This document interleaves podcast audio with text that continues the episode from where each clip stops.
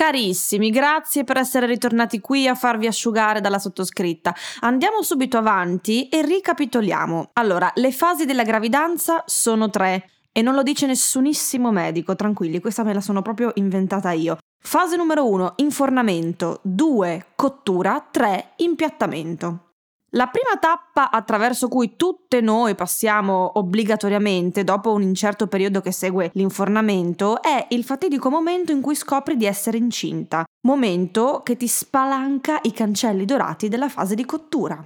Io personalmente ho scoperto di essere incinta il 19 luglio scorso. Mi trovavo in Puglia, a Martina Franca, perché quella sera io e Tommy avevamo il matrimonio di Barti, mio amico e collega della radio, che saluto. Ciao Barti. Eravamo pronti per la festa dell'anno e il mio chiodo fisso era la postazione del capocollo al ricevimento. Avevo intenzione di attaccarmi al salumiere come una cozza allo scoglio proprio. Però mi accompagnava una sensazione un po' inspiegabile che io cercavo di trasmettere a Tommy come potevo, ma era difficile in partenza spiegare qualcosa che non capivo io stessa a parole. Dopo una settimana di borbottamenti miei, a cui Tommy aveva imparato a fare orecchie da mercante, borbottamenti in cui peraltro ero stata vaghissima, del tipo, eh, eppure lo sento, mm, c'è qualcosa di strano, mi sento strana, mi fanno male le tette, ho i crampi alla pancia, un po' di nausea. Secondo me sono incinta. Quella mattina, nel bel mezzo di una passeggiata a Ostuni, con un calcio lancio Tommy dentro la prima farmacia e gli dico adesso mi compri un test.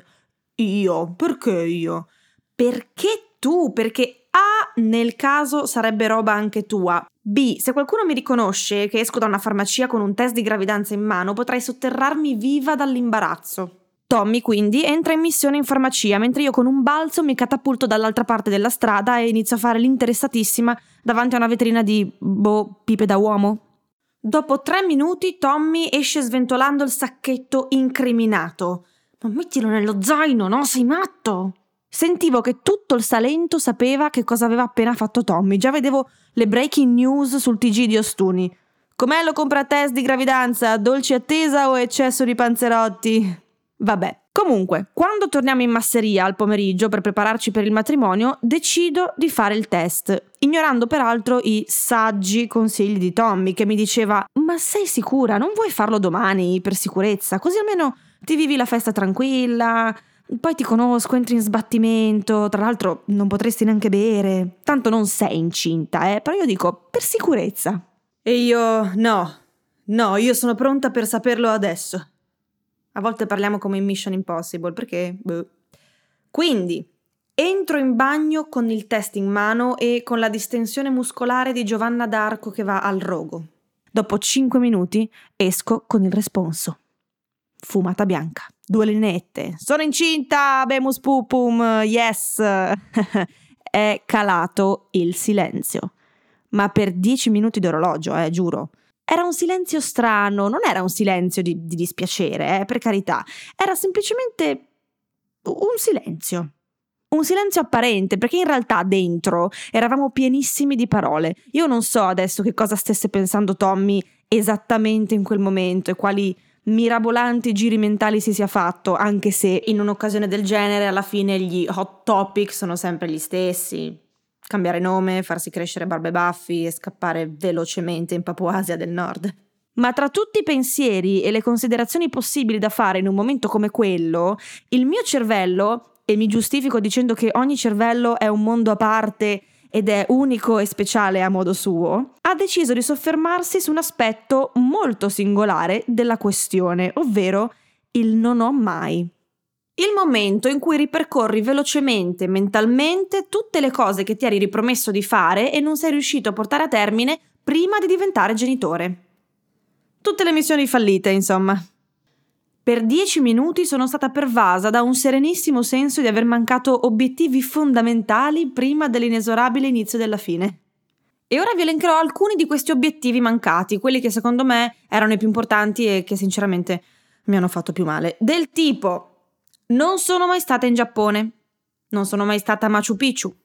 Non ho mai imparato il portoghese di Lisbona, vivendo almeno sei mesi a Lisbona, guadagnandomi da vivere come artista di strada mangiando bacalao.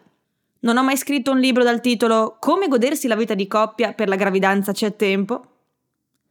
Non ho mai stretto la mano a Bruce Springsteen. Ah, non ho mai provato i funghetti allucinogeni. Non ho mai partecipato a nudi e crudi. Non mi sono mai sposata a Las Vegas. Ora che ci penso, non sono mai stata a Las Vegas. Non ho mai ballato Dancing in the Dark con Bruce Springsteen sul palco di San Siro davanti agli occhi gelosissimi della moglie. Bruce non mi ha mai chiesto di mollare tutto per seguirlo nella sua tenuta in New Jersey ad allevare cavalli. Non ho mai detto a Bruce quanto lo amo. Non ho mai detto a Bruce un bel niente, in effetti, non ho mai conosciuto Bruce in vita mia.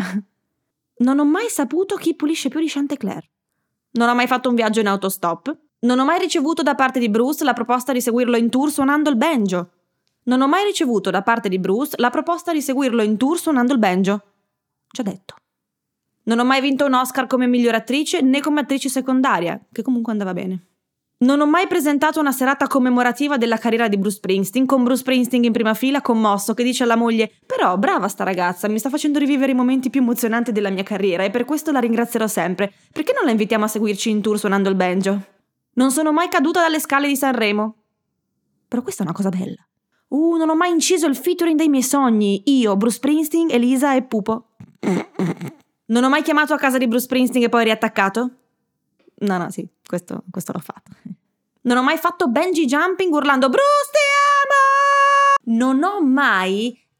Certo che conoscere Bruce Springsteen mi avrebbe risolto un sacco di problemi, eh. Sarebbe bastato quello. Ma sapete che c'è, ragazzi? Va bene così, ci sta. È bello lasciare anche delle cose da fare, altrimenti che palle, sarei tutta lì, tutta perfettina, antipatica, noiosa. Grazie per essere stati qui anche oggi ad ascoltare i miei asciugoni. L'appuntamento è al prossimo podcast dove si parlerà di toxoplasmosi. Alla prossima, ciao! E poi posso dirvi chi se ne frega di chi pulisce più di Chantecler? Eh, cazzo bene. Eh. L'asciugona è una produzione Dopcast.